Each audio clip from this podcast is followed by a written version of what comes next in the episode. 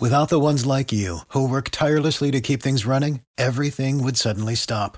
Hospitals, factories, schools, and power plants, they all depend on you. No matter the weather, emergency, or time of day, you're the ones who get it done. At Grainger, we're here for you with professional grade industrial supplies. Count on real time product availability and fast delivery. Call clickgrainger.com or just stop by. Grainger for the ones who get it done. Every team, every topic, everywhere. This is Bleav. Mary redeemed a $50,000 cash prize playing Chumba Casino this year. I was only playing for fun, so winning this was a dream come true. Chumba Casino is America's number one social casino experience. It's serious fun. With over 80 casino style games to choose from, you too could win life changing amounts of cash. Be like Mary. Log on to chumbacasino.com and give them a whirl. That's chumbacasino.com. No purchase necessary, void or prohibited by law. 18 plus. Terms and conditions apply. See website for details. The voice in the preceding commercial was not the actual voice of a winner. Reach new career heights with University of Maryland's Robert H. Smith School of Business. Flexible MBA and MS options. GMAT and GRE not required. Learn more at go.umd.edu slash Smith School. University of Maryland Smith School of Business. Inspired, fearless, unstoppable.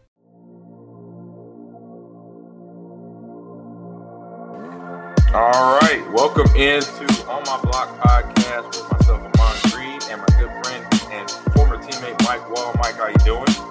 What's up, AG? Doing bud? I'm doing very good. So it's uh, January 3rd, 2022. So the day after the Vikings come into Lambeau Field, where it was like very cold, basically. it was 10 degrees, Mike. It was those games that we knew when we played Tampa, Miami, or any team from the South was like, just we had this is we got one thing up on them. You know, they don't play in this, they don't live in this. So it was 10 degrees at kickoff. I think it was a little bit colder, you know, close to zero by the end of the game. So the Packers clinch that number one seed because they clinched playoff berth, won the division, I think, a week ago. So they get that number one seed playoff berth or uh, yeah, playoff berth, and then has that first round bye that is only for them now since it's a 17 game season now, 18 week season, you know, in itself. So they get that bye week well earned, and uh, now now you know, they, they got one more team to play, which is the Lions. They got to go to Detroit. And uh, this is a game, I say that both this game and last game, obviously, being divisional games. And now Detroit game is still like for me as a coach. I was talking this about this. Um, Marco was in the in the in the room um, last night, and we are talking about playoff scenarios and bye week stuff and how we look at it as players. And I'm like, look, I'm doing Bill Belichick and style. Like y'all playing. Don't ask me if y'all sitting out We, we're not sitting the whole defense, we're not sitting the whole offense, or we're not sitting guys on. But no, everybody's playing to stay in rhythm um, because these games are still there's still games to play that actually get you better and get you keep you. I say keep you in flow going into the playoffs. Yeah, for sure. And the problem is too. Even like last night, you showed them like the, the Minnesota Vikings have been. I put rival in quotes underneath on the banner because right, like they and they've had a good year as far as they're, they're keeping the games close. They're competitive. They're a competitive team, but that was not a competitive game no. at all. You no. could tell that. I mean, they've got guys uh, playing up front eh, on both sides of the ball. You're just kind of like, man, there's you're not going to have a lot of success with the, with the people you have in place right now.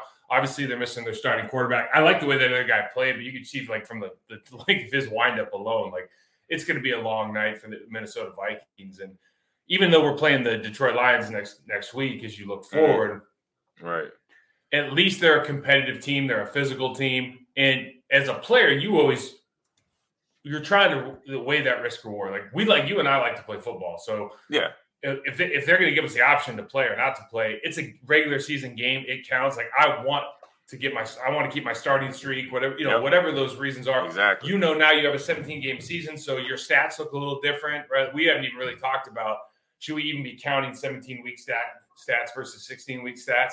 But the fact that we are, there's going to be more 5,000 yard passers, more 2,000 yard rushers as time goes on here, right? Those things are all going to be broken, Mhm. but those are still those are still places with as a running back. I know you want to get. Hey, if I'm close to 1,500 yards, I got an extra game to do it, or 2,000 yards extra game. I'm trying to. Damn right, I'm going to go play. I'm trying to get those yards. play. Yeah, that goes in the record books. Like we we know that goes in for the, for the rest of your career. So there's the rhythm part of it, and then there's just the competitive part. You want to go out and compete for sure. Yeah, you know, it was just, and you said, you know, not much of a game. You know, I'm early in the. I, I didn't find out till Kirk Cousins wasn't in the game. I think it was till Saturday night. I was like, what? He's one of the quarterbacks that's like not vaccinated too, right? Right. That's a deal.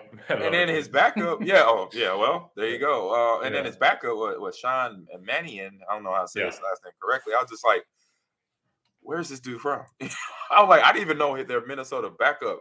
Like I knew they had the rookie Mond, um, but I'm like, oh man, this is gonna be rough. And you saw that because Minion, you know, Manny and this his timing, you know, wasn't quite there. You know, and, I, and obviously that's that's just something you know, as you know, when you when you in reps, getting reps, you know where you're gonna go with to the ball. And Kirk at, at this point in the season knows that. Like he knows his first, second, third reads, obviously in his progression. But then you get a guy who basically is fresh off the bench, hasn't had a regular season snap, maybe one or two in the early part of the year, something like that. But at the, you know, first touchdown throw in his whole career to uh, KJ Osborn. Shout out to him, by the way. And I'll, I'll, I'll tell- go into that more on that later. But yeah, it's just that's where you saw. And I was like, yeah, this is not.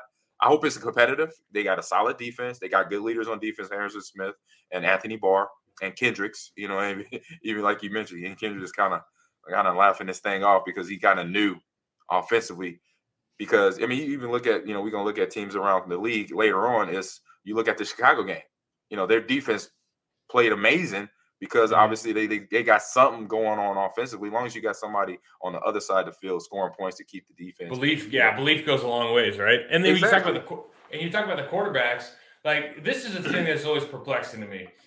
You put in a backup quarterback, and I, Kirk, we can talk, we can debate whether or not we think Kirk Cousins is a bona fide elite level guy. Or Yeah, not, that's a- right? we He's could- yeah, we could go back and forth forever. Yeah, but Right. the guy's good. But you do have you have Kellen Mond, right? So he's and he's a he's a project guy. Mhm. This would have been a perfect time to start him because it's it looked like at least externally like you changed the offense anyways. Yeah. To make you simplified something because that got to. sure as hell didn't look like what they've been running the entire year. Like he's not throwing, he's not, he's not, he's not giving guys opportunities to make plays at all. So it looks like you condense the offense anyways. They've been in the same room for 16 weeks. Like they're learning the same plays. That's why I never understand. If you like, if, if you don't have a guy that can come in and not play like Kirk Cousins, not play like Aaron Rodgers, but if you have to condense the playbook that much, and the guy has played in the NFL before, Right. then some there's like there that's a dislocation to me. Like you're either you have a bad you're doing a bad job of coaching, or you shouldn't have that guy in the field. I can see if you bring the rookie in and change it. Jordan Love comes in this this this week, and again Yep. the drop off between Aaron and everybody else, much less Jordan Love, is is monumental. And so, but he doesn't have any game experience, so you can kind of play it out that way, and that makes sense. But having a guy that's played in the NFL before and, and been around, you just go, Yeah. know, it's kind of a palms up deal for me. Yeah, it's palms up where you're trying to figure out what exactly you know they're doing. You know what what are they doing to help this guy now that doesn't have a ton of experience um, get the ball downfield for your offense to try to score points. But so on the other side of the ball, we know Aaron and a guy by the name of Davante Adams have been breaking records and just doing stuff that I know. I you know I know you're a football. Fan, you've been a football fan since you were a kid like myself. So watching guys like Joe Montana and Jerry Rice, you know, connect and make it look so easy and just the the throw placements, the way that you know that he's going for the ball or showing late hands where he's not giving up the to the DB that the ball's about to drop in the hole in, in the pocket and just doing things, route running rides like on that second touchdown catch up the middle. It was five wide spread. And if I'm a corner and I've got DB and I, and I mean I, I'm a head up on uh, Davante, just out of pride, I don't care what's called. We're on the five yard line. I'm getting in your face. I'm like, I'm gonna, I'm gonna get a PI before I just let you come off the line free, do two steps, and then a stair step to get vertical up the middle of the field to ca- catch an easy, untouched. You know, I say, I say, was it an unencountered, unimpending? I ain't touch you touchdown. It's like, come on. And so, so that connection between them is just now getting to, like you mentioned, just other levels of uh, production for that for the Packers offense. Yeah, they just they scheme in into space so well, and he's getting some. He's getting easy five seven pickup yards on the on the wide receiver screens. He's, now it looks like he's getting like three four of those a game. That touchdown, like you mentioned, they run this. They, they got trips. Look, they run the smash on the outside. They carry the linebacker with a vertical uh, up the seam, and then they he just runs kind of a, a staggered chair route or a staggered high uh, uh, high post, and it's it's just so it really is. It's like taking candy from a baby. Yeah. Um, and I don't say that the Minnesota Vikings are a competitive football team in Correct. the NFL, but Right. they're No just they're doing stuff.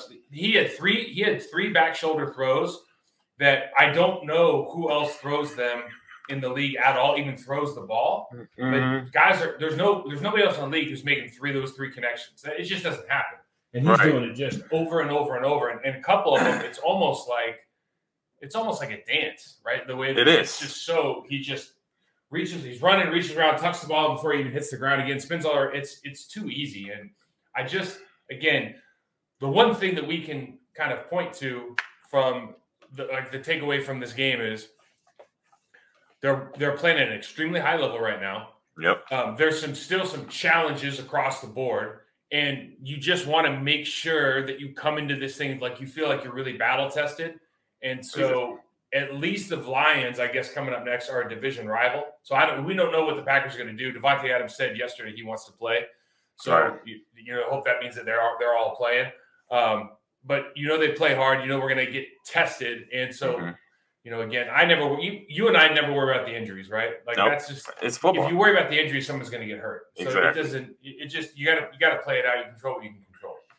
Yeah, it's it's just one of them things that's going to happen, you know. And uh, like you said, the Packers kind of living in their own reality, you know. Like you said, you want to make sure. So hopefully, I say from a football standpoint, that the Vikings, I mean not the Vikings, the Lions next week, they're they're gonna come in here. Look, you know, regardless of where we're at, we're gonna try to rain on y'all parade. You know, let's play football for 4 Mhm. quarters, um, and just see where we match up. You know, come the end of the game because obviously we know where we're going after this and when the game is over. The Lions know that, and then the Packers also know where they're going. They got a bye week to get ready for whoever will be the winner of um, maybe the Dallas, Arizona, or some other NFC um, matchup in the first round of playoffs. So Yeah, that's kind of the- where they're at right now. Like you said, being battle ready, you just got to have make sure everything is still flowing.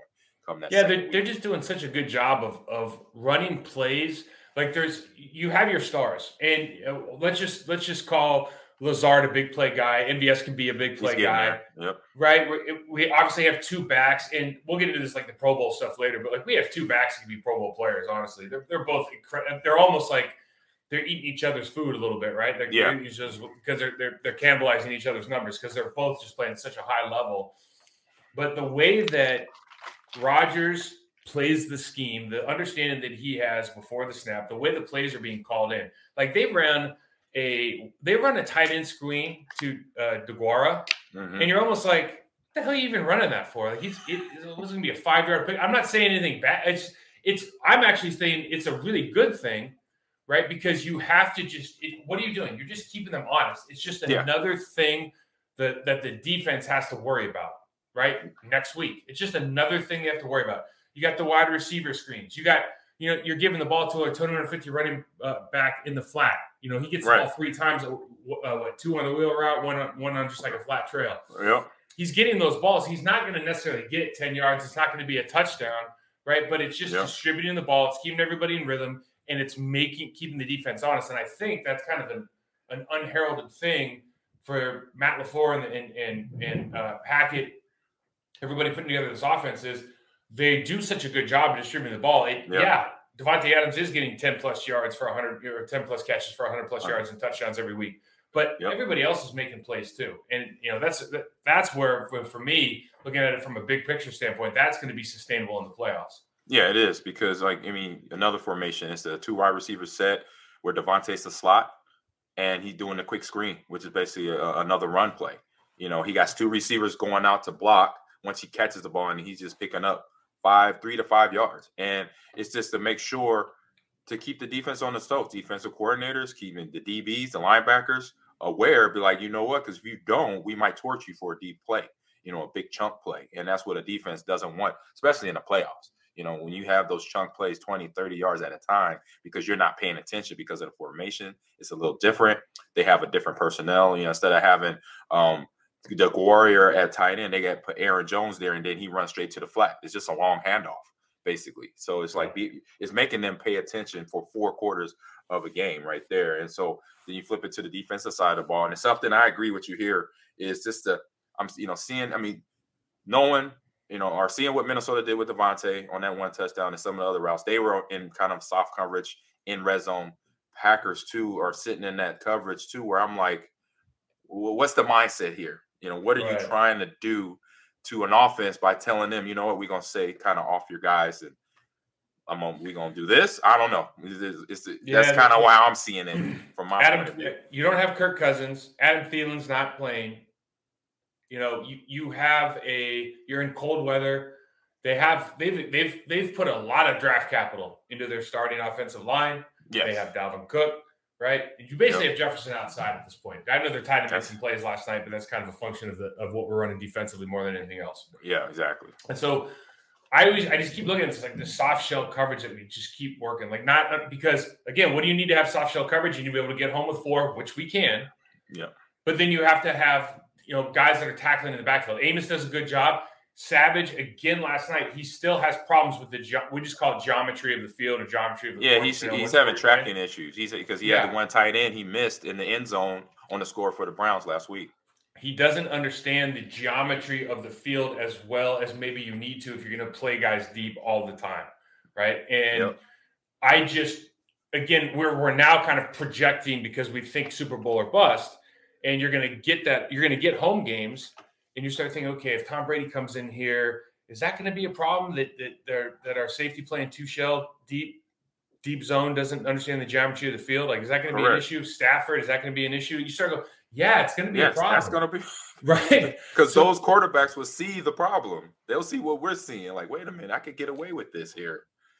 and it was it was really telling like yesterday even and they listen they what did they score three points 10 points something like that they scored 10 points Ten. total. They scored ten Yeah. points total. so they scored 10 it's it, and it's it's all garbage points at that so we can only be we can only be so critical when you when you play that well I, we just kind of look at this right from a projection standpoint and go okay like they're leaving they're spending all that draft. The Minnesota Vikings just got to be, you know, Paul. I don't know if, if they're keeping their coach or not. Who knows what's happening? Yeah, it doesn't Zimmer. sound like it. Doesn't sound Right, good. But, but you just start going like, dude, you guys are you have a, a, a new quarterback in there, so you're going to run quicker routes, I guess. But then you're keeping your tight end or your running back in to block Gary or Preston Smith for most of the game. They keep him in mm-hmm. for at least one of the guys for most of the game. By the way, both those guys are, I think, first round picks or you know maybe the right tackle's a second round pick, but he's Yeah. a team captain. He, he's the second highest paid or highest paid right tackle in the league. You start going like, I don't understand. I, conceptually, I just don't understand what's going on at all, right? Because if you're going to bring leave that guy in, you think you'd be throwing the ball down the field a little bit more.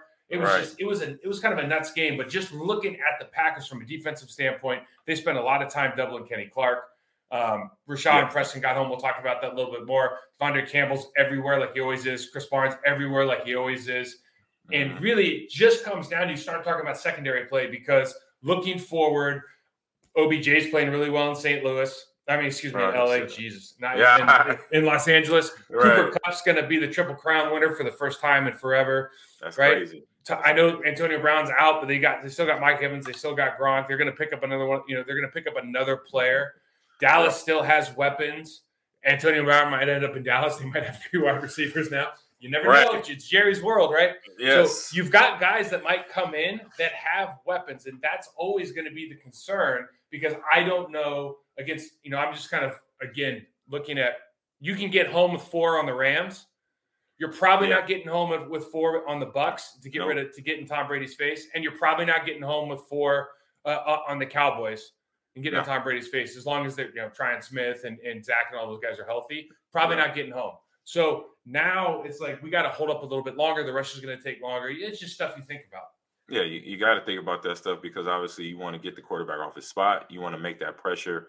You know, if it's uh, just pressures, get uh, sacks because then those those pressure sacks turn to things turn into things when you you- when you apply it the proper way. So explain this one to me. A lot of empty success out there that uh, Yeah. I hope is not a trend. So help me out with that one. Yeah, so the only the only thing I was saying there really was that I saw we went a lot of empty, right? Especially earlier in the game. So empty formation. That's what I thought Yeah, you were yeah. referring to. Yeah. Yeah, we went a lot of empty, and it's you know it's interesting. And you start watching the film, and like you can actually kind of when we're not in empty, when we're in single back and shotgun, Mhm. you can kind of you can tell just by the way Aaron lines up if it's a runner if it's a runner or pass, Yeah. right? The way he lines up with with respect to the uh, with the running back, like I running back. you start looking at stuff, and like, wait a second, man. He's always like two yards back, and he starts walking up before the snap when he's going to hand the ball off. You're like, wait a second.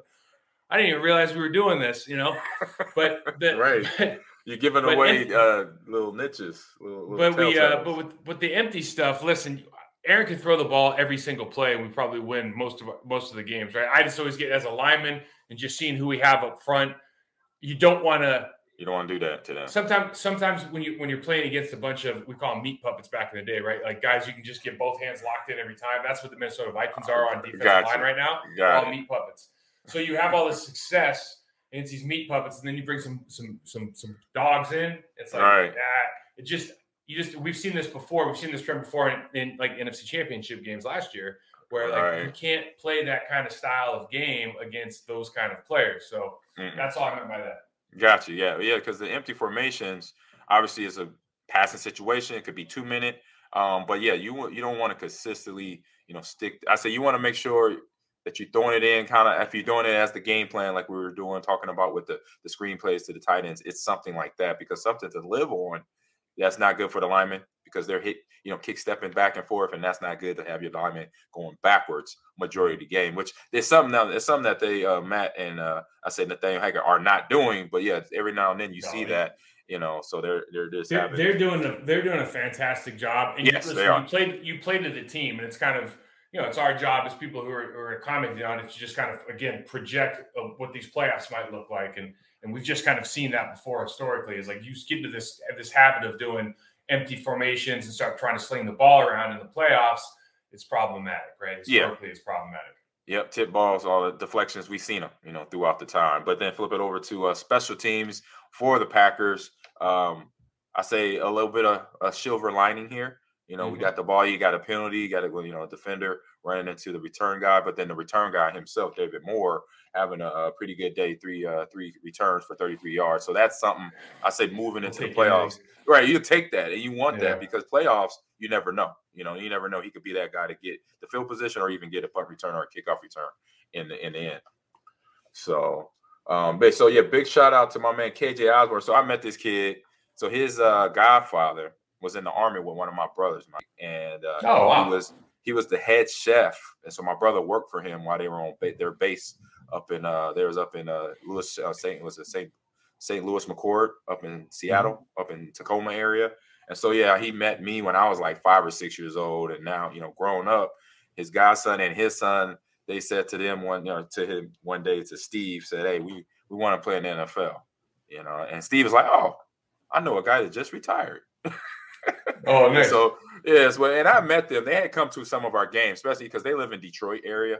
So when we Mhm. played in, the, you know, during our our days when we go out there, they came to our games, and, and so they. But it was funny. They were always they were they were diehard Detroit fans at that time. So it was just it was always rough to know me and to do what we did to the Lions when we would go out there. They come to us. So that was, that was kind of our fun little banter. But uh, now shout out to KJ because I've been knowing him like I said since since a kid and he's been grinding. I remember, you know, him coming here every. It was three summers in a row they came here. Uh, him and um, KJ and EJ. They came and I worked them out. It was just like boot camp training. You know how you train a kid for anything, for football, for for, for baseball, basketball. I'll say, hey, we wake up early. Our day could be done by noon. And you know, he was. I could tell right away the first couple days that he had that extra switch. That you know, he flipped it and was like, "This is what I want to do. I want to get to that level." And he did. He went through uh, he, did, he- did really good high school football in the Detroit area. Then he went to the University of no, he went to IMG Academy down in Florida for about a year Oh, or two. okay. Yep, he got a scholarship down there. That's where you know that's where his talent went and his grades. He had a 4.0 GPA, graduated out of high school.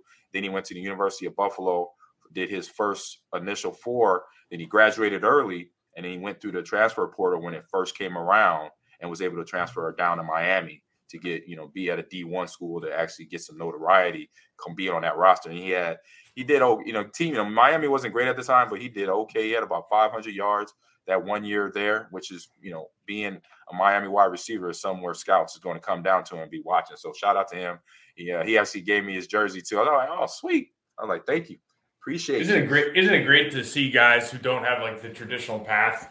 Right. You know, Yep. And, and listen, like, nobody's complaining. The kid's got a scholarship to IMG. Like Brett, er, for people who don't know, I think it's like eighty grand a year to go there. Yeah, So he earned that, though. it's- I it's- yeah, it's, it's a big, it's a big deal, right? Yep. Uh, but then you go to University of Buffalo, you you play out your time, you develop, right? You develop physically, emotionally, cognitively, everything. Yep. You get that one shot, and now you end up you're catching TDs on, on Sunday Night Football. Man, that's pretty awesome. Yeah, it's awesome, man. So yeah, he a special kid to me and to his family. Once a one one touchdown, a nice one handed grab there on the sidelines. You know, trying to do what he could on that team. He kind of knew the situation. I met him out met him. You know, we went out to dinner the night before, so he kind of knew their whole playoff scenario. You know, talking like we talk. Say, hey, we got to do this. We got to just worry about this game and then find out what happened next after that. But now for the play for the playoffs for Mhm. for the Packers coming up. So, what are some of these questions? I know it's a few questions that uh, we ask ourselves as players. I'll let you start it off, Mike. Yeah, I mean, the, the I think the first thing is just where where we're at health wise, and if those guys come back, whether it's Alexander, whether it's Smith, whether it's Bakhtiari, whether it's you know Myers, like, Mm-hmm.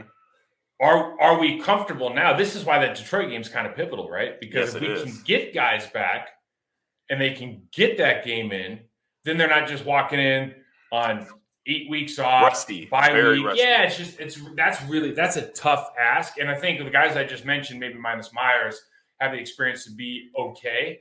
But you would rather knock the, the rust off here, even if it takes, even if you take an L, like you'd rather knock the rust off Yeah. in Detroit, get that game speed going, and then just feel really good about being in the playoffs because we know, even though these guys are playing well, even though they have the best uh, uh, regular season record, we do know that they play in a very, very poor division this this year. We Mhm. like we do know that there's other teams that are that are very, very capable of coming up here, and the four people I just mentioned would make this team uh, noticeably better on both sides of the ball. So, you know, just where are we at with these injuries? Are these guys going to get a chance to to uh, knock the knock the rust Yeah. off a little bit In this- next in week, game. or are they just going to or and and then if they don't, then the you know it's like um, I got a guy that came off the COVID list on Friday, but the team was like, you know, or for Saturday, but they're like, you know, we're just going to shut you down because he, you know, Yeah. he, he kind of had depleted him physically, and so you just maybe these coaches, okay, Alexander, are we going to start you again? Or are you going to rotate back in? Z Smith probably not going to start, but we can put in those those third down packages, right? Bakhtiari, Right. you've got to put him in immediately because he's he's the he's the best he's the best we got. He may be the best in the league. Yeah, he may. Yeah, exactly. And he's just, he's a guy that you want to find out. Oh man, we had to knock rust off in that last week against the Lions. We had a situation, AG. I don't know if you remember this, but you know, Gray Ruegamer, who Mhm. Gray was uh Gray is the, the player engagement guy now. Yeah, But yeah, Gray yeah. was our Gray was one of our backup centers. Mike Flanagan And was our guard. starter, and Yep. then um, and then Scotty Wells was a rookie, Yep. I that. right? Going in, Yep. and we were going into the playoffs, and you know we thought we had a good team. We ended up not doing very well, but I remember there was this big debate because Mike got hurt, and, and Flanagan was one of the best centers in the league. Yep. Mike got hurt, and there was this huge debate on whether to play Gray, who had experience and had had success, um, but was not a it was not a starter in the NFL. Like did not have had not had that role up to that point, Correct. or Scott or Scotty Wells, who I think had the potential to be a, a Which we know much, now. much higher ceiling, Correct. but didn't have as much experience. And I know the coaches were going back and forth. I remember Sherman. I think that's that was one of those deals where that's actually one of the stories where like Sherman lost me. That's probably one of the like when you start thinking about like why you end up leaving. Like yeah. sure, sure, sure, Sherman hit me with some. Sure, Sherman, and I had a conversation about that situation, and it didn't go very well, but uh, or not very well, but like there's there's some kind of accusations made that I wasn't I didn't feel good about. But anyways, Right. it- it's just funny how those things happen, right? You have to make those uh you have to make those uh, decisions as a coaching staff on what's the best interest for the team, and it, it's not transparent. I mean, it's not it's Right. very murky. It's very, it's very, it's very murky, and, and I kind of know what you're referring to because I know Coach Sherman was a guy that outthunk himself sometimes. Basically, he way overthought things and said instead of looking at something, you say, "Oh, it's right there in front of me." You know, to me, without going into detail, because I tell you, were, you know, I could tell you were avoiding that. I'll just say this: Scotty Scotty Wells would have been my pick right away. Mhm. Nothing against Gray, nothing against him and his experience. I just knew from the back end what I learned later and obviously, what I saw with Scotty early in my career, me and Marco was talking about this last night in the locker room. I mean, last night in the suite, how when we would tape, I mean, right before practice, we are getting ankles taped uh, uh, with Flea, and I could see Scotty coming in from the old lineman room, and he'd be red. His whole head be red. I'm like, "What's so angry, man?" Because he looked like he was angry all the time. Mhm. And I'm like, he's like, "Come on!" Like the first time when he did it, I'm getting my ankles taped by Flea. He's like, "Come on." why you didn't tell me that these guys were so brutal in this lineman room? I Oh. said, bro, I said they do. th- I said they, that's them. I said you better. You, I said you better suck it up, and you can't let them see you sweat because the more they let you you crack, they're gonna keep put cracking. They're gonna keep chipping away at you. Mike, Mike, Marco, Mark, and Chad. I said, I said the ones you got to worry about is, is Mike, Marco, and uh, Mike Flanagan. You, Mike Wahle, and Marco Rivera. Those are the three you really got to worry about. Mark Tauscher and Chad, they still young. Those, but the, those are the first three. Them the ones that from either a verbal or if they can get physical to you with you, with you too. You better have your your you better have everything in line and confidence about yourself because they well, Scotty. So out. those those that don't know, Scotty was like four time high school and national wrestling champ. Yes, Like, Scotty. yes. Would, Scotty would have mopped all of us, was right? yeah he was a he was a stud at that. Yeah, he was. He was a funny story because he. I remember he came in and he like he like judo flipped the first guy he but tried to bull rush him on his head.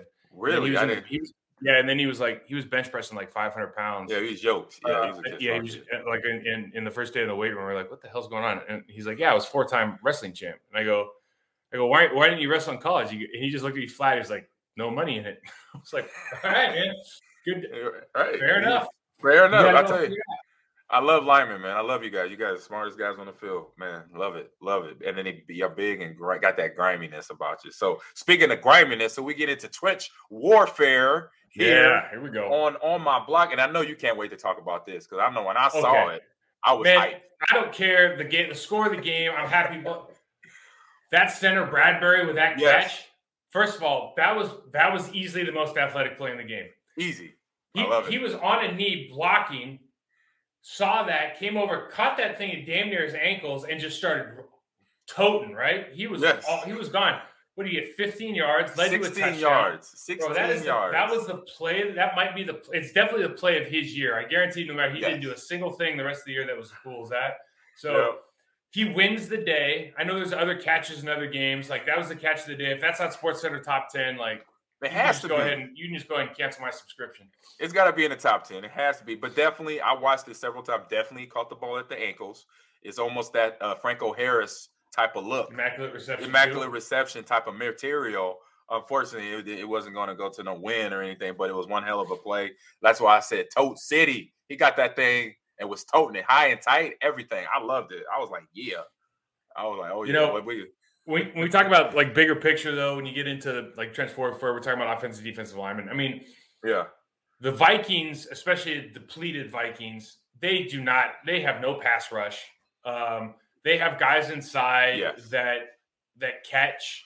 Sheldon Richardson's a good player. He's but he's playing. He's kind of playing a little bit out of position outside of at right defensive end yesterday, playing against uh, Mhm. Josh. But Yeah, he did get a, a he- little push in to get a yeah, sack, he, yeah, he had, he had, he he actually had a really good game. Uh, he played well, Mhm. but you, the rest of those guys inside, I mean, it's a real issue if you can't rush the passer, and, and when when teams are willing to go, uh, you know, just drop back with five or drop back with Mhm. six. It's a real issue. And the other thing is, these games now are kind of difficult for old guys to watch because they're always in six in the box, if not five, right? Unless we Minnesota, right. load up and put bring everybody in, there are always six, five or six in the box. And so you're getting this, you're getting movement with these double teams. It's just like it's so easy to run the ball Mhm. that we it I don't it's it's kind of hard for us to even judge like whether or not the teams are doing a good job. You almost start gotta gotta got to kind of start looking at the single blocks and saying, are we getting any movement? Um, we do a good job of getting on doubles. We've been talking about that all year. Yeah. And when you're getting in, getting your doubles and you have a downhill runner like Dillon, you're going to fall forward for a bunch of yards, regardless if you get off on those backers. I think again, you know, JRJ did a really good job of, of trying to finish yesterday. Mhm. We get in a little bit schematically. We kind of we get into that sideways old Alex Gibbs outside zone and Mhm. then we have a cutback or, a, or just a, a single cut downhill, and that like Kendricks, those kind of backers can kind of backdoor us and make plays at the line of scrimmage. That Yeah. happened a handful of times last night where yes, it did. we might look at it and go, "Oh, they didn't do a good job." It's like no, they're With the just doing the rules. Yeah, the rule. Right. They're, they're getting beat by rules instead of just maybe making that adjustment. And that's one thing I think that as you get older, as that team gets more experience, there was a play very specifically we're running.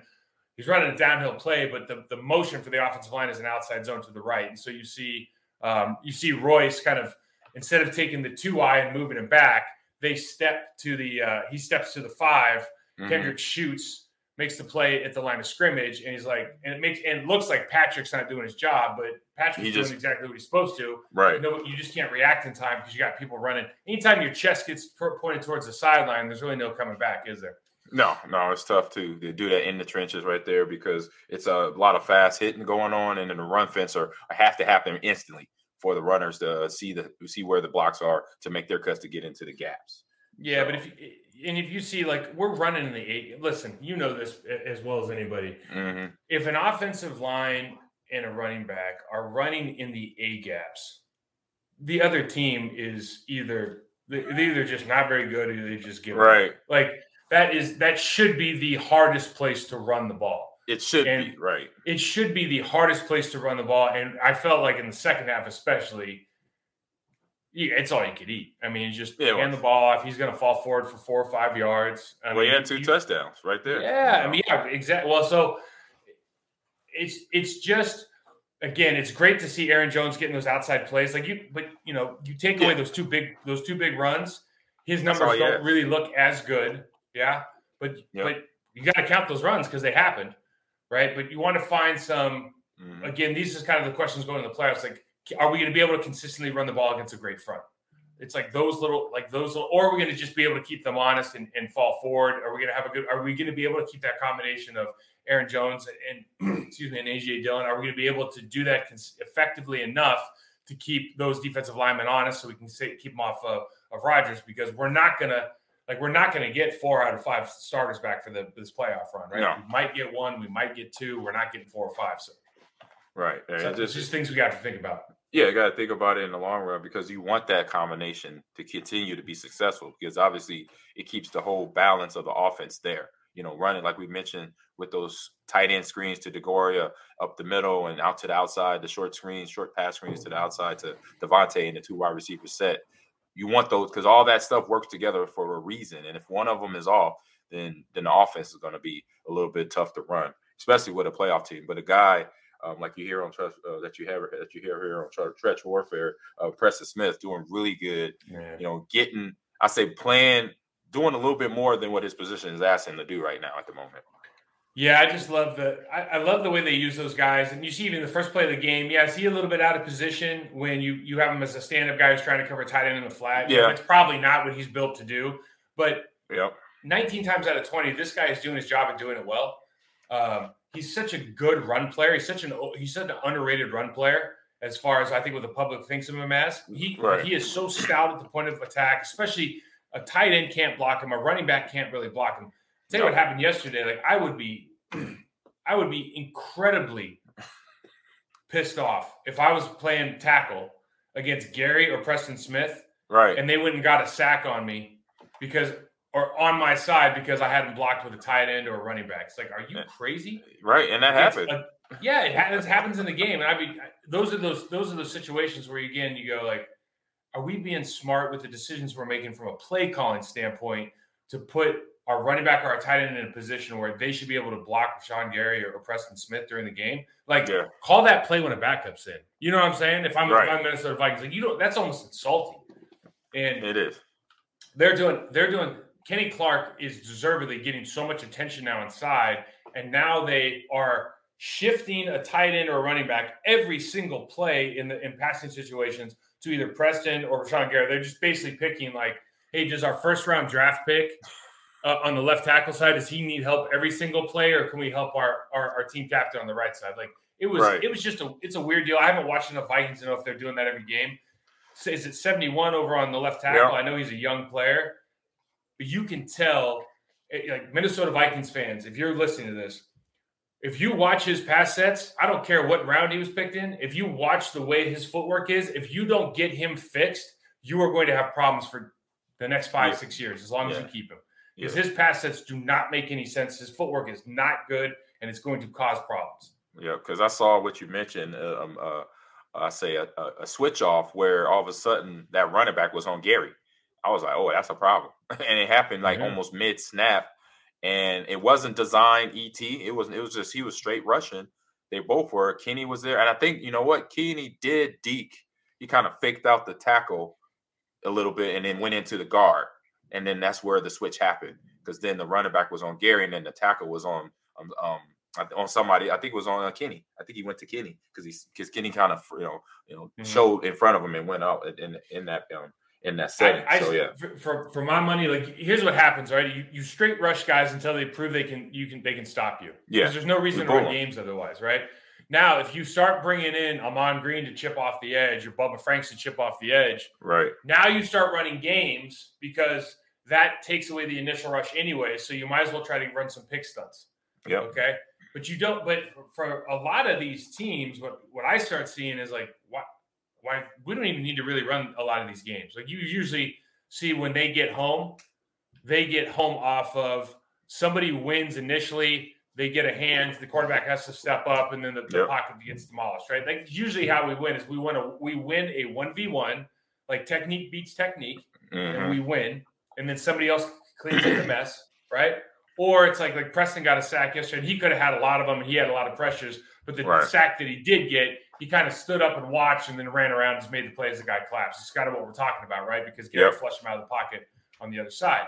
So we don't really like we're good enough. We've been talking about it all year. Like you can play two shell because you get home with four. And as long as we mm-hmm. continue to pressure the pocket, especially with Kenny Clark in the middle, Dean Lowry does such a good job of pressing the pocket when he's singled up. Like totally underrated player this year as far as how many times he's putting a guard in the quarterback's lap, regardless to get rid of the ball or not. Like there's just so many positives right now with that with that group, and they just yep. seem like they're playing for each other. They congratulate each other when they get sacks. Like it's there's it just it looks and feels like they have they must have a really good room and it's fun to watch. Yeah, a really good room, and you know they got the games, and and I say they got the games won, and then to go eight zero oh at home as a team, you know that's impressive, and that's hard to do, um, in in current football today to go eight zero oh at home. I saw that stat, you know, before the game ended, and then for the Minnesota Vikings, I, I believe that's what you're referring to here as a team defeated, um, because like I said, pre-game, finding out Kirk Cousins, and now offensively, I just like there's going to be not much offense um, going on here. So having that, uh, seeing that pre snap or pre game, that was something in my in the back of my head. Yeah, it's and it's like we've all been there, man. It's it's sometimes you're a professional athlete, you want to put out a good product. Sometimes yeah. you know, that, especially you get down thirty to ten or whatever. Then I mean, it, it's just you just go like, oh god, this is terrible. And but you know, you still got hey, look, my wall's still in the back of my jersey, green's still in the back of your jersey. Right, right? you, you got to show but not everybody feels that way, right? A lot of people yep. want to just pack, and it only takes one or two guys to pack it in, and it just turns into kind of body language central, right? Yep. We're yep. Cre- we're cre- we're social creatures. If, if your body language is bad, at some level, you're bringing me down too. It's just how it is. yeah, it's unfortunate, but yeah, it was like, you know, I'm watching this game. I'm watching, you know, a few college football bowl games, and when you look at the score, even and then some of the pro scores that were blowouts, it's like, look, man, hey, I I got a thing called pride that, like you said, the name is on my back. It doesn't, and then that name, and then the color of that uniform, and that that logo on the helmet. Um, there's an organization. It's a city. There's people that I gotta, you know, some people I gotta actually answer to, mm-hmm. and be like, no, I'm a, you know what, I'm playing 100 percent every down, regardless what that scoreboard says. Um, I remember my brother first, you know, the whole you know, taught me right away when I was a kid. His high school team, I, I, went to the same high school, um, Omaha Central High School. He said when we played, and the teams that we most likely we, we knew palms up, we probably gonna lose this game. But you know what? We're gonna be we're gonna hit them every down. So when they when that when they walk off that game that field Friday night, they're gonna be like, that's the that's the toughest win we got. Mm-hmm. Central High School just kicked our butt, but we won. We was going. We was like, we hit the we we'll hit we'll hit you literally every play because we're like we like look if anything, we, if we don't have the talent for this game, you know what? We we got the the aggression to out hit you, and so that's that's where I, I got that in I, me. I feel like all I feel like all good good uh, high school football teams are from Central. You ever notice that? yeah, Omaha. Central. I, I went. To, hey, just so to put it in perspective, I went to Rim of the World, so it's like. oh man. I love, I love you, Mike. You're hilarious. I love it. I love it. All right, so we got done with that trench warfare. Off to get off my line, get and I'm gonna, piggy, I'm gonna piggyback on some of this stuff. Like the first one right off the bat, I'm oh, with man. you 100 percent with okay. this one. I'll let you serve it off. Serve it off. We're, uh, we're, so we're throwing my dad like a birthday party last night. My kids are making pizza. We're drinking right. a little bit, playing dominoes, everything. And I turn on the game, And I'm like, after literally like two, three minutes, I'm like, you know what? I'm not doing this. I'm not listening to Chris Collinsworth tonight. And I put it on the Spanish, whatever you know, whatever the this Universal NBC's Spanish affiliate is. Oh, okay. Uh, I enjoyed the hell. I don't speak a lick of Spanish. I enjoyed the hell out of that game. It was so entertaining to watch the game and just hear the because you whoever's ever listened to like Spanish soccer, oh yeah, it doesn't matter I, what I, they're saying, man. The enthusiasm with what they're saying, you know exactly what's going on, right? Yep. It was so, it was so refreshing to watch a game where there was just a general enthusiasm about everything that was happening. Everything was positive. It wasn't yep. I know it all. Blah, blah, blah. It was. I just enjoyed the hell of it. I highly recommend if anybody wants to just have a change of pace and doesn't, and you just look at the commentator for the game and you're like, I do not want to listen to Joe Buck tell the same story, whatever it is again. Yeah. Go yeah. go check out the Spanish speaking channel, man. It's the best. Do that. Do that. You sound like my dad. The guy rested so my dad did the same thing when we were playing during our playing days. He would just mute it. He would hit the mute button. He's like, I can't take it. He's mm-hmm. I'm hearing these guys talking about y'all and the offense and what Brett's not doing and what you're not doing with the O line. He's like, nope. He's like, and my dad was an old lineman, like like I mentioned earlier. He, just, he knows what he's looking at. Yeah, he boom. Um, I, he said that's what he do. He just put him on, and then I've, I've have I met Chris Collinsworth? I don't know, but like I said, I'm same thing. I'm like, oh, he's saying stuff just for dead air. Like obviously TV, you don't yeah. want that dead air going on, but he just says the interesting, most I think obviously it's a hard job. Him. It's a really, really hard it, job. I get that. You know, yes, I, I understand, and we do this. Job. That's what we do. It's it's, it's like uh, there's just it's always funny. There's guys who, um, there's guys who like take pride in in trashing their like their position. Yes, you know, and I always I, it, it's just tough. It, it, it's a tough it's a tough gig. But sometimes if you want a break, go check out the Spanish channel. It's all I'm go, saying. Yeah, take a break. Yeah, it's oh, oh, it's okay not to say something. You know, it's okay not to say anything. All right, so we're going now to the Jags, the Jets, the Texans, the Lions, and I throw in the Giants too, because they ain't gonna be in all in the top six yep. of the NFL draft coming here in a couple months here. So, so the, all the teams you just named, and by the way, the Joe Judge yesterday with the I saw that one. comment. Yep, I watched that. Listen, man, like you should have, ne- and you're the head coach of the New York Football Giants. You're, you know, you're you're in the you're in the big city. You're you're on the stage. You should never, when you're a bad team that's won like a handful of games, yeah, use a sentence that has the word clown show in it when you are actually look like a clown show. But right. here's the thing. Here, here's my point. Right? You look at the Jets, Jags, Texans, Lions, Giants. Correct. They have hired and fired. The Giants I left out because they won Super Bowls about ten years ago. Okay? Got it. Okay. But I understand where you're going with this because in the last the last I don't know three coaches same thing.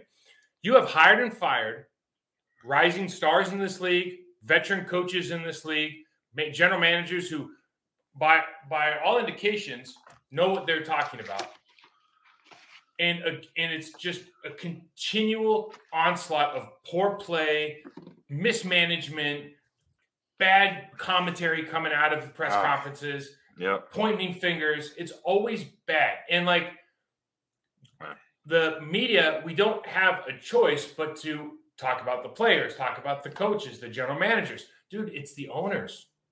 It's the owners. It's yes. the culture at the top. It's the head of the snake. Yep. Robert Kraft bought Robert Kraft bought the Patriots in 1994. It wasn't an overnight success, but yeah. Parcells did get him to the Super Bowl versus the Green Bay yeah, Packers. Like years, what, two right. years later? Yep. Okay. Yep. They've been winning for the last, I don't know, 20 of the last 30 years, 20, 20 last 25 years, years been, yeah, been pretty damn good, right? Very good. It's not a coincidence. Yeah, okay, yeah, they had Bill Belichick. Yeah, they had, but somebody has to make those decisions. Like somebody is hiring these people. Yeah. Like if if if, if somebody is if it's obvious that somebody is not Shad Khan is like an incredible success story. Like I read his whole bio, incredible Who's success that? story. Shad Khan, the guy who owns the Jaguars. Gotcha. Oh yeah. Okay. Okay. Seems like a very likable human being. How could you hire that man to be to run your organization? Like, how could you hire that guy? And who, who like who are you listening to? And you have these billionaires that are clearly more successful than I am Right. But I can't figure out how they make it's like it, that would be like I know a lot about football, but that'd be like me going into I don't know a paint manufacturing and be like, ah, I guess I know what I'm doing now. It just right. it's crazy to me that we have we just don't turn around and go, let's just let's just call this what it is instead of excoriating these these people who are working their asses off to build a good product. Every one of right. those people, whether you like them or not, are trying to build a good product, except for maybe Urban Meyer. I don't know what the hell he was doing, but everybody else trying to build a good product, especially the players. And it's like, man, you got to pay attention. Like, get off my lawn with this stuff. If you're gonna point fingers at anybody, put it in the person who's doing the hiring. Right. Yeah. And I and I'm like for for myself and knowing teammates, and you probably know a few that were uh, that were Lions. Um, I myself was a Texan for two years back in 07 and 08, and I could definitely agree to that point and to where it started at the top, where I was there for two years. Not even, you know, I was there for two years, but within the first month before the season started, I was seeing red flags all over the place. You know, it was a place, you know, full disclosure, I did not want to be. You know, something my agent kind of I say lullaby me into signing, and I was like, "What? No, I want out of here right away, um, instantly." And because I saw the problems, you know, it wasn't, you know, wasn't about a team. The culture was upside down. They didn't have a culture. I'll just say that down in Texas, um, didn't have a culture. Um, and uh, from the like I said, from the leadership all the way down from so ownership, GM, and coaches, yeah, it to us as players, the players are just you know trying to wander around, figure out what, what what you know what their what their whole being is there. And so myself coming in, Mike Flanagan was down there with me, Kevin mm-hmm. Barry, and we all three saw it was like we, we all said, Wesley, what the hell? Where, where are we at right now? Um, and we still, and that was 07. You know, that's 08, and it's 2022 now and the Texans still have the same problem. Uh, the Lions, the Ford family, still have the same problems with with this is one percent talent they have coming in the building, playing football, throwing the ball around, making tackles. That obviously they feel that they're doing something right. They're not going to change it, but we, as you see, for the result for season over season, they're in the top five, top six, top ten, drafting um, players every year. And it's like you won't want to be there unless you had like season-ending injuries for all your starters or something. That's the only reason that you would want to be in the top 10. You know, put me in the 15 and below. That means we're in the playoffs. We just had a couple games here and there that we just missed out. But don't let the the people, like you said, prime example, going into a, a paint factory and you can't, you don't know nothing about paint. So let the guys that know football coach and play football. You handle the business part as an owner to make sure the business side of it is successful and then everything come around and that's what you know a guy like dave kraft and other organizations you know you know that had done to be successful and win super bowls and have good players so all right pro bowl pro bowl voting now okay, i know so, there's so many different things going on there. yeah so you know what so so so john john madden passed away uh, yep. this this last week and one of the things that i think when we were playing the all madden team was a big deal yeah it was huge and um, i think for a lot of players, you know, listen, John John Madden was, you know, called certain games and had favorite players and everything. But for a lot of players, I think we would look at that and go, I probably trust John Madden's opinion over some of the guys that are making the, the, the Pro Bowl decisions, right? Yeah. And I just keep I, I started looking down the names because I just get bored and I, I you look at like the the some of the people that made it this year. Orlando Brown makes it. Orlando Brown right? has not had he was a tackle for the Kansas City Chiefs. He went over right. to the Ravens. Like, yeah. he, he he's he's not a, a, Pro Bowl tackle this year. I don't. I think he would probably tell you that. Uh, right? You, have, you I mean you just you start going down this list. There's guys that are making a reputation. Guys are making because they're in markets. Guys are making because they have Twitter followers.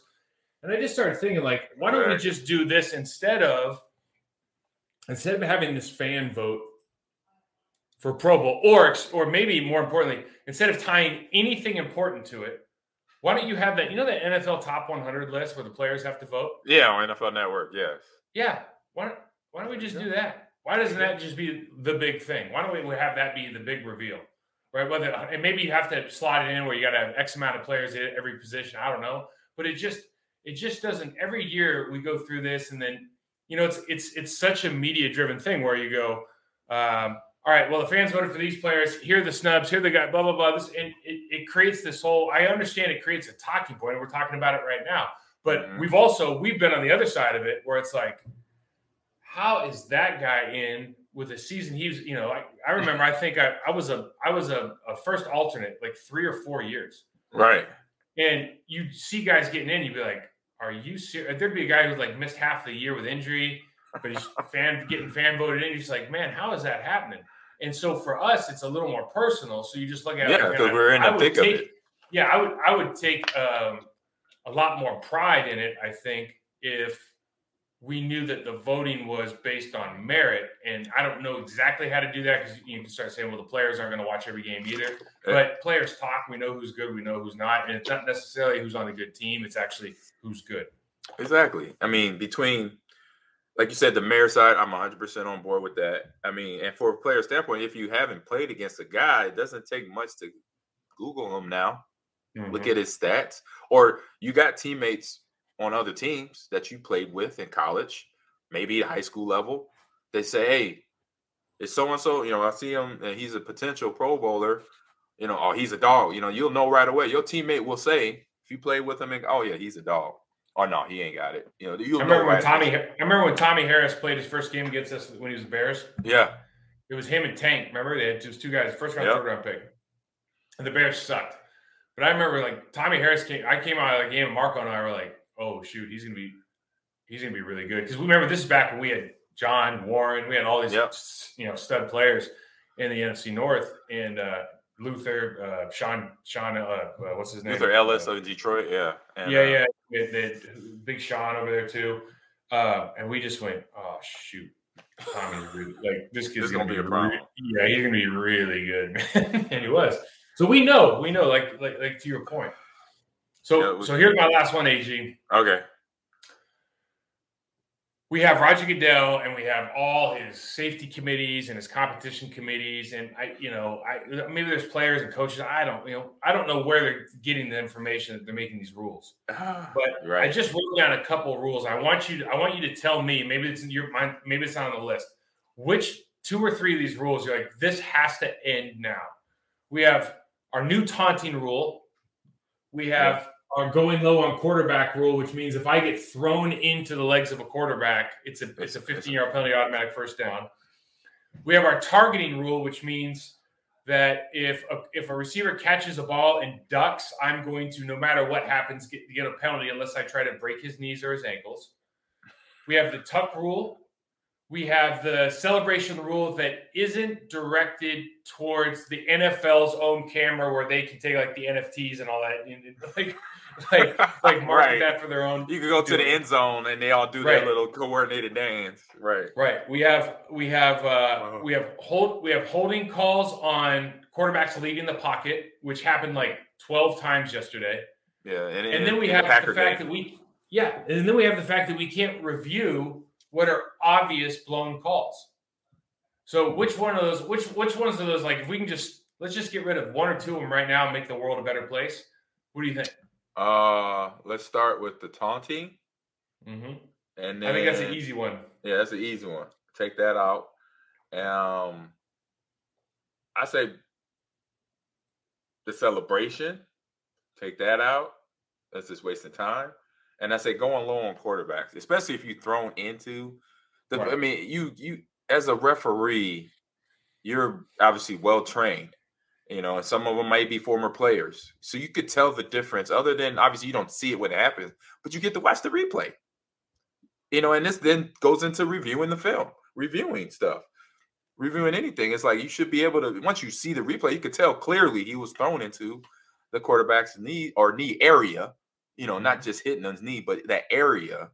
Um, so yeah, they take those out of there. And then yeah, um, yeah. so yeah, and then I'll probably throw one more in there, probably the targeting. Because it's like they aren't really making a clear distinction of what exactly it is because I understand what they're trying to do. They're trying to protect us, but then they're calling targeting when it's obviously not targeting. it's Yeah. like, wait, and, where? and you what is the aim running back and you as a running back can lower your head to get a first down and Yeah, you I can could get drop a targeting call and you can Right. get a targeting call it right? doesn't make any sense it makes No. i mean listen it's it's so funny because because we are the best reality tv show that there's there is going movie comes out a couple you know a couple uh, the concussion movie comes out we have some new studies and what do they do they go full pendulum swing over to this side we got blown knees blown ankles and then they come up with studies and say oh people really aren't getting hurt that much but the concussion thing's way better and you got every single player in the league here's what happens here's what happens because every single receiver in the league is like you can go ahead and take my head off don't hit my knee every single one of them right Right. Every single one of them said the same. And I think every that's every player. Every yeah, you're right. Every player, I'll take a head ding. That's fine. Please do not blow my knee out because I know I'm done. But if you go back and say, listen, if you run your guy across the middle and throw the ball high, I'm going to knock his block off. Guess what's going to happen? You're not going to throw that pass anymore. You're just going to have to go back to the way it used to be. And mm-hmm. it's not like like Tom Brady said at the beginning of the season. The defense is getting punished for bad quarterback play or bad offensive scheme because Correct. we're allowing people to do things and just say, "Oh, they won't hit you," or "It's not going to hurt that bad," or "They're just going to go low on you." because they can't take your block off because of a penalty. So we throw people into bad positions. And so all that's going to happen is you're going to have increased if you change the rule back, you're going to have an increased level of performance from the offensive staff, from the quarterback, because they're not going to throw you into a position where you can get your block off. Exactamundo. You know, so you got to figure it out. They got to figure it out. So we want to move on. So that is get off my line. We aired it out there. So we so we'll take this to around the league here because we played his games. It wasn't a game to be a player. Yeah, I agree with you. so let's just give that. The, yeah. Let's move on to around the league. So we, like I said, it was some blowouts. I mentioned earlier in the podcast, some blowouts like the Bears. They played the Giants, like we mentioned. But not a clown them. show. Yeah, not, not a clown yeah, show. Not a clown show. Twenty nine to three, and it just tells me if they got a little offense, this defense could play. I mean, we know this. It's attrition. You mean time over time, you got these teams that got great defenses. Minnesota, great, you know, great offense or similar or subpar offenses. Um, Chicago, but then they're on the field. The defense is on the field 80% of the time. That's not a good recipe. So they uh, get they find some something in Dalton. He's back on the field. He was the quarterback for the team. They win in uh, in Chicago, um, 29 to 3. And you got the Eagles squeaking it out against the Washington football team, 20 to 16 in um in Landover um out there. I think the Eagles are a tough out if they go to the playoffs, man. I'll yeah. right now. The Eagles yeah, they got the out. talent. They have a good they have a good defense and you can run the ball and you can if you can run the ball, you got a chance. And they have some receivers. They got some. They got a little yeah. bit of pass game too. And then out in San Francisco, the Texans they started up early on the 49ers, but the 49ers came back to win 23 to seven with Trey Lance running the team because I think was a Garoppolo out with a calf strain or something like yep. that leg injury. And then uh, out in Seattle, Russell Wilson may be doing his swan song. That's how some of the commentators were putting it. Uh, he had a big game. And the I say the Seahawks, big team game overall, 51 to 29 over the Lions, who the Packers have next week. And then the Falcons the game started off, I say even, but then the, the uh, Buffalo Bills pulled away 29 to 15 in um, Buffalo. Falcons, I thought they'd be a lot better team this year. Yeah, they got. I mean, obviously, every team has the talent. Um, it's just, yeah, it's just you know, they got a quarterback. Thought, I, I, honestly, I thought that coach of all the coaching hires, I, I felt good about that coach, and he might Arthur Smith, and he's he still might be. Yeah, they might win up you know ten Super Bowls, but God, right. they just don't look like they. And it might be. It, it, could very easily be Matt Ryan. It very easily could be Matt Ryan, it but it just that. doesn't look right when you watch them play. It just doesn't look right. Yeah, they're just making you know making mistakes and obviously not taking advantage of uh, defense and, and, turnovers when they get them. And then a, a tight game uh, in the AFC, and it's a playoff, two playoff contending teams. The Bengals and the Chiefs, one hell of a game. I watched that one. Um, Joe Burrow is is a gamer. He's a gamer, you know. He and then Ja'Marr Chase, Ja'Marr Chase, the best player on that field, all right. God, I mean, he catches the slant route, Mike, makes two moves, and just mm. says, "I see y'all in the end zone." He outran four Kansas City DBs I mean, just totally just ran from him. I mean, He was even, they were even with him. When he caught the ball, they were right there. They could have tackled him.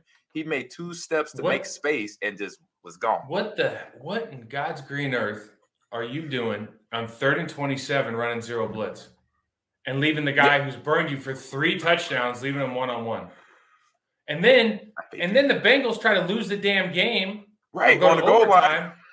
Like, they got two penalties that bailed him out. And I'll tell you, that hands in the face, that hands in the face does not get called every play. It was a hands no. in the face. Right. That just, they got bailed out. They got that was flat bailed out. That was a, I, I, I, that was unthinkable. And they two quarterback sneaks. Speaking right. of quarterback, we'll get into the Jets game, but two quarterback sneaks. Joe Mixon's there, like, can I get the ball, please? I mean, the He's whole a, Pro Bowl running back, right? Insane sequence. Right. It was an insane sequence. They almost they don't give it to the Pro Bowl running back and almost lose your quarterback on the quarterback sneak because he gets Yeah. his knees you know stepped on or something uh, with his knee brace on there. So yeah, it was interesting. You know, young coaching staff, but they were able to get it. You know, the go big red, Zac Taylor. He's a, talent, uh, talent for- takes talent hides a lot of problems. Exactly, exactly. I, I definitely agree with that. And uh, you find out the hard way sometimes later. And then you go down to into the AFC South uh, in Tennessee. The Dolphins come in and get beat up by the, the Titans, thirty-four to three, and the Raiders somehow beat the a good game. Colts. Yeah, I didn't. I saw highlights. I didn't see the whole game, but the Raiders go to Indianapolis and get the win, twenty-three to twenty. I'm like scratching my head on that one for sure because I'm like, so the Colts beat what the Patriots? Yeah, they beat the Ra- Buccaneers, or they beat the Cardinals and the Bucks, I believe, right? Raiders are Jekyll and Hyde though. When Yeah, is healthy and they have him and Mason Crosby playing, like their defense is, it's Yeah. it's it's they're difficult to play against. And Carson, like you, you are not going to sell me on Carson Wentz being a championship level quarterback until until he is. I Until it happens, not. right. Yeah, you're just not. I mean, there's just there's there's something there that you just go, man. If he gets heated up a little bit, it's a problem, right? He Right. can- like, I think he plays. I think he's one of those guys that things have to be going pretty well for him to play an error-free game. True, true. And I mean, I mean, that's a player's point of view because until he does it, I can't give it to him, and I'm not. You know, I respect his game, but I'm not going to just say, "Oh, he's the best at doing this." So right now, until he does that, you got to figure it out. Um, he has one hell of a running back though, in Jonathan Taylor. Boy, yeah. he does. Oh man, he's a dog. So uh, go on to AFC East team versus the AFC South team. Jaguars beat up.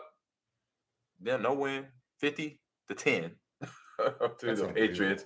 The beat down there, and then the game with the shenanigans going on. Buccaneers at the Jets, where again the game where the Jets are on top most of the game, and Tom Brady does Tom Brady. And even though with the distraction, unfortunate that we're going to talk about here right now, uh, the Bucks win 28 to 24. But Mike, we got AJ, we got AB, you know, doing what he did. It's just for me. So I'll let you start it off. Yeah, here, here's it. Well, first of all, it's fourth and two. To Jets can ice the game, and they run an end around, but they don't tell. And and and Salah did a good job after the game, just going like, "This is on the coaching staff. He's out. He's angry at Lafleur for uh, for not being very specific, which you don't think nobody would think that you'd have to. Hey, it's fourth and two. You're not going to do a quarterback draw right now or a quarterback sneak. It's fourth and two. You're not doing a quarterback sneak, right? We're going to do the Right. end around the play that we called. We're going to run the play that we called. We're not for the 14th time. It's fourth and two. You're not doing a quarterback sneak, right? No, because- right. That's that was the whole game right there. Now the the thing with AB is is very it's sad to me. It, it is. I- I'm just agree. being honest It's sad. because It's, it's I sad. think he is one of the most talented guys that we've seen. And because he's talented, I don't know how he was raised. I don't know if he has any, you know, associative issues, mental Mhm. disorders. Okay. It seems like, like one thing I know for sure, just because I know guys that have played with him, Mhm. when he's on the field, it's go time. He there's Yeah. nobody that works harder than that guy. Yeah. So we love that. But he Best players, to yes. me, he must have some sort of there must be some sort of mental health. You know, he needs So, to talk to somebody. He, he has You to talk just to don't somebody. you, you just don't have these kind of deals. And with players that have talent, they always get second chances. We know that. That's a fact of life. That's a fact Sure. in any not in sports in literally any That's that's business. have somebody that can help you, whatever. you're gonna you're gonna always justify giving the guy a second chance, and and he has been um, allowed to act a certain way over the course of his entire career because he has that talent. I bet you he's a ton, I bet you he's a great conversation. You know, he's yeah. he, I, I, I bet you I bet you he loves I bet you he lights up a room. Yep. You know, he I, he's one of those guys. He just comes off as one of those guys. But it's just sad that you see a guy that fall from grace is like it's just you just want to you just want to go out and just like man, let's make sure he gets some help. Yeah. Not even care about the Bucks or you know I don't even care, but like you just Yeah, want I the guy yeah. to get some help. Yeah, I just want to. Yeah, I just want to make sure somebody, you know, he or if he if he doesn't do it himself, but somebody close to him, to you know, whatever his, if it's his friends, if it's close family members, say, hey, we got to do this. We got to help you out here because that's a guy that obviously for one needs a hug because it's just to me, to be in that situation, and be given a shot last year to come to that roster because he has a connection with Tom and Bruce Arians, who I know I haven't met him personally. For every player that's played with him, said he's one of the player coaches. He's solid. He's gonna tell you like it is, but you're gonna want to play for him. He's gonna, you know, motivate you to do that. So knowing Bruce Arians to have a guy where you basically are not in agreement with as a player, it's like, you know, it is something that on your end that you got to figure out. And hopefully he does in terms of AB, figure out, you know, get whatever is fixed or broken within him by getting the help he needs mentally, because that is to see that, you know, I'm looking at I see I watch a lot of movies. I remember one movie in particular, Juwanna Mann, where the, the, the basketball player gets kicked out of the NBA and mm-hmm. when he gets kicked out of it, he, he the whole in the in the movie he went completely new. So, but still here, taking off your jersey, gloves, and then tucking them into the stands. Yeah, that's just a sign of somebody that's basically asking for help and not in in a way, not actually literally asking for help, but they are asking for help there.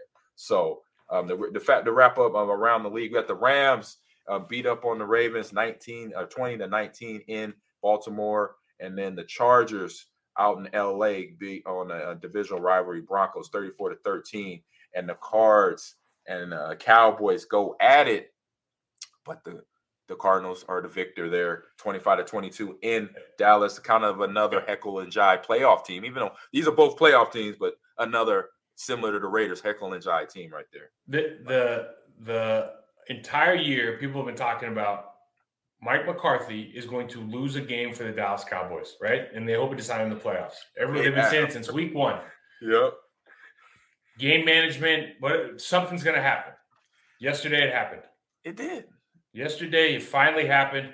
And I don't, you know, it's funny. I don't know how Green. I don't know Mike McCarthy, but I don't know how Green Bay Packers fans feel about him or anything, you know. Right. But, but you just go and the look on his face when they when they kept Kyler Murray in, brought the field goal kicker in, and he had to waste that timeout in this early in the second half.